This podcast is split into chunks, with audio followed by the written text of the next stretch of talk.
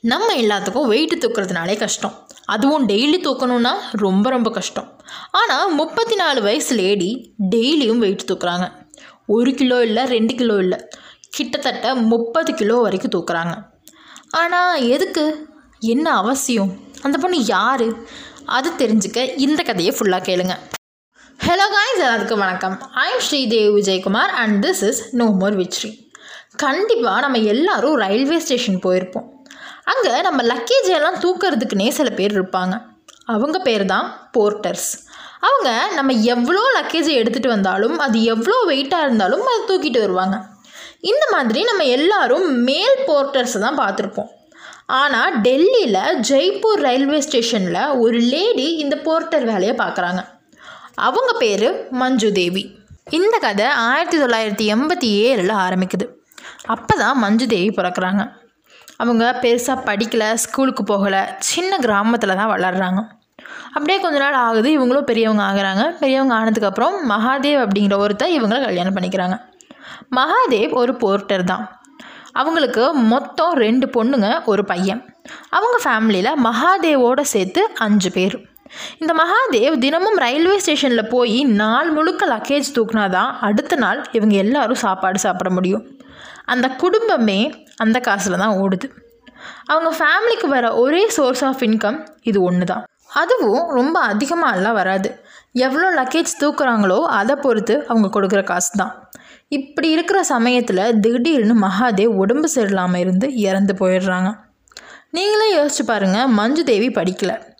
வீட்டு வேலையை தவிர பெருசாக வேறு எந்த வேலையுமே செய்ய தெரியாது. வீட்டில் மூணு சின்ன பசங்க இருக்காங்க. தினமும் மகாதேவ் கஷ்டப்பட்டு உழைச்சி கொண்டு வர காசில் தான் அந்த குடும்பமே ஓடுது. திடீர்னு அவர் இறந்ததுக்கப்புறம் வீட்டில் சாப்பாடு பஞ்சம் ஏற்படுது. சரியாக சாப்பிட முடியல. எதுவுமே பண்ண முடியல. கையில் சுத்தமாக காசு இல்லை மஞ்சுவும் அவங்க குழந்தைகளும் பட்டினியாக இருக்காங்க. இந்த மாதிரி சமயத்தில் மஞ்சு தேவி தளர்ந்து போகலை. அட்லீஸ்ட் கூலி வேலையாவது செஞ்சு நம்ம குழந்தைகளை காப்பாற்றணும்னு நினைக்கிறாங்க. அதனால் தன்னோட ஹஸ்பண்ட் மகாதேவ் வேலை பார்த்த இடத்துல அவரோட ஃப்ரெண்ட்ஸ் கிட்ட வேலை கேட்குறாங்க ஏதாவது வேலை வாங்கி தரும்படி சொன்னாங்க. அவங்களும் கொஞ்ச நேரம் யோசிச்சுட்டு மஞ்சு தேவி கிட்ட மகாதேவோட போர்ட்டர் கார்டு இருக்கான்னு கேட்டாங்க. அதுக்கு மஞ்சுதேவி இருக்குது அதை தான் நான் என்னோடய கணவரோட ஞாபகமாக வச்சுருக்கேன்னு சொன்னாங்க. இது போதுமேன்னு சொல்லி மகாதேவோட ஃப்ரெண்ட்ஸ் இந்த லைசன்ஸை வாங்கிட்டு மஞ்சுதேவியையும் கூட்டிகிட்டு ஹையர் ஆஃபீஸர்கிட்ட போனாங்க. மஞ்சுதேவிக்கு மகாதேவோட லைசன்ஸை காட்டி வேலை கேட்டாங்க. ஆனால் ஹையர் ஆஃபீஸர் அந்த வேலையை மஞ்சுதேவிக்கு கொடுக்க மாட்டேன்னு சொல்லிட்டாங்க. ஏன்னா அது ரொம்ப ரொம்ப கஷ்டமான வேலை. காலையிலேருந்து சாயங்காலம் வரைக்கும் வெயிலாக இருந்தாலும் மழையாக இருந்தாலும் வேலை செய்யணும். ஒரு கிலோனா பரவாயில்ல ரெண்டு கிலோனா பரவாயில்ல. ஐம்பது கிலோ அறுபது கிலோ வரைக்கும் வெயிட்டு தூக்கணும். ஆம்பளைகளே இந்த வேலையை செய்ய ரொம்ப ரொம்ப கஷ்டப்படுவாங்க. நீங்கள் ஒரு பொண்ணு ரொம்ப கஷ்டமாக இருக்கும். அதனால் வேண்டான்னு சொன்னாங்க. ஆனால் மஞ்சு தேவி அழுதுகிட்டே இல்லை சார் என்னோடய கணவர் இருந்த வரைக்கும் அவரோட சம்பளத்தை வச்சு குடும்பத்தை ஓட்டிகிட்டு இருந்தோம். ஆனால் இப்போது அவரும் இல்லை. எனக்கு மூணு பசங்க இருக்காங்க. அவங்கள காப்பாற்றணும் படிக்க வைக்கணும். ஆனால் என்னால் இப்போ சாப்பாடு கூட போட முடியல. எனக்கு யாருமே இல்லை. நான் படிக்கவும் இல்லை. எந்த வேலையும் தெரியாது. இந்த வேலையும் கிடைக்கலனா எங்களால் சாப்பாடு கூட சாப்பிட முடியாது. அதனால் தயவு செஞ்சு இந்த வேலையை கொடுங்கன்னு கெஞ்சி கேட்டாங்க. அதனால் அந்த ஆஃபீஸர்ஸும் பரிதாபப்பட்டு அந்த வேலையை மஞ்சு தேவிக்கு கொடுத்துட்டாங்க. மஞ்சுதேவியும் கணவரோட போர்ட்டர் கார்டை போட்டுட்டு வேலைக்கு போனாங்க. அதற்கான யூனிஃபார்மை அவங்களே தயார் பண்ணிக்கிட்டாங்க. அந்த uniform red kurta and white salwar ஒரு வேலை கூட சாப்பிட முடியாமல் இருந்த அவங்களுக்கு இப்போது வேலை கிடச்சிருச்சு. தினமும் வேலைக்கு போனாங்க. அதுவும் ஒரு ஷிஃப்ட் மட்டும் இல்லை. ரெண்டு ஷிஃப்ட் மூணு ஷிஃப்ட் வரைக்கும் வேலைக்கு போனாங்க. நைட்டு பகலுமா உழைச்சாங்க. அங்கே ஃபுல்லாக ஜென்ஸ் இருந்ததுனால ஃபஸ்ட்டு ஸ்டார்டிங்கில் அவங்க அவங்க கூட வேலைக்காக காத்துக்கிட்டு இருக்கும்போது ரொம்ப கஷ்டமாக தான் இருந்துச்சு. ஆனால் போக போக அவங்களும் மஞ்சு தேவியை சக தொழிலாளியாக பார்க்க ஆரம்பிச்சிட்டாங்க. இதை பற்றி ஒரு நியூஸ் ரிப்போர்ட்டர் மஞ்சு தேவி கிட்ட கேட்டபோது அவங்க என்ன சொன்னாங்க தெரியுமா? நாங்கள் இருந்த ஊரில் சரியாக தண்ணி கிடைக்காது சாப்பாடு கிடைக்காது. அப்படி இருக்கிற சமயத்தில் அங்கே யார் வேலை கொடுப்பா? அதனால தான் என்னோடய ஹஸ்பண்ட் அங்கே இருந்து ஜெய்ப்பூர் வந்து ரயில்வே ஸ்டேஷனில் போர்ட்டராக வேலை பார்த்தாரு. அவர் அனுப்புகிற காசில் இருந்து தான் நாங்கள் எங்கள் குடும்பத்தையே நடத்திக்கிட்டு வந்தோம். ஆனால் அவர் இறந்துட்டார். அதுக்கப்புறம் என்ன பண்ணுறதுனே தெரியல. அதனால ஒரு முடிவெடுத்தேன். என்னோட மூணு குழந்தைகளையும் என்னோட அம்மா கிட்ட விட்டுட்டு ஜெய்ப்பூர் வந்தேன். அங்கே என்னோட கணவரோட நண்பர்கள்கிட்ட உதவி கேட்டேன்.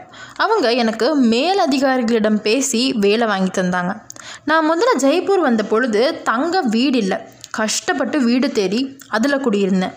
வேலைக்கு சேர்ந்த முதல் மாதம் எனக்கு ரொம்ப பயமாக இருந்துச்சு. ஜெய்ப்பூர் ரயில்வே ஸ்டேஷனில் இரநூறு போர்ட்டர்ஸ் இருந்தாங்க.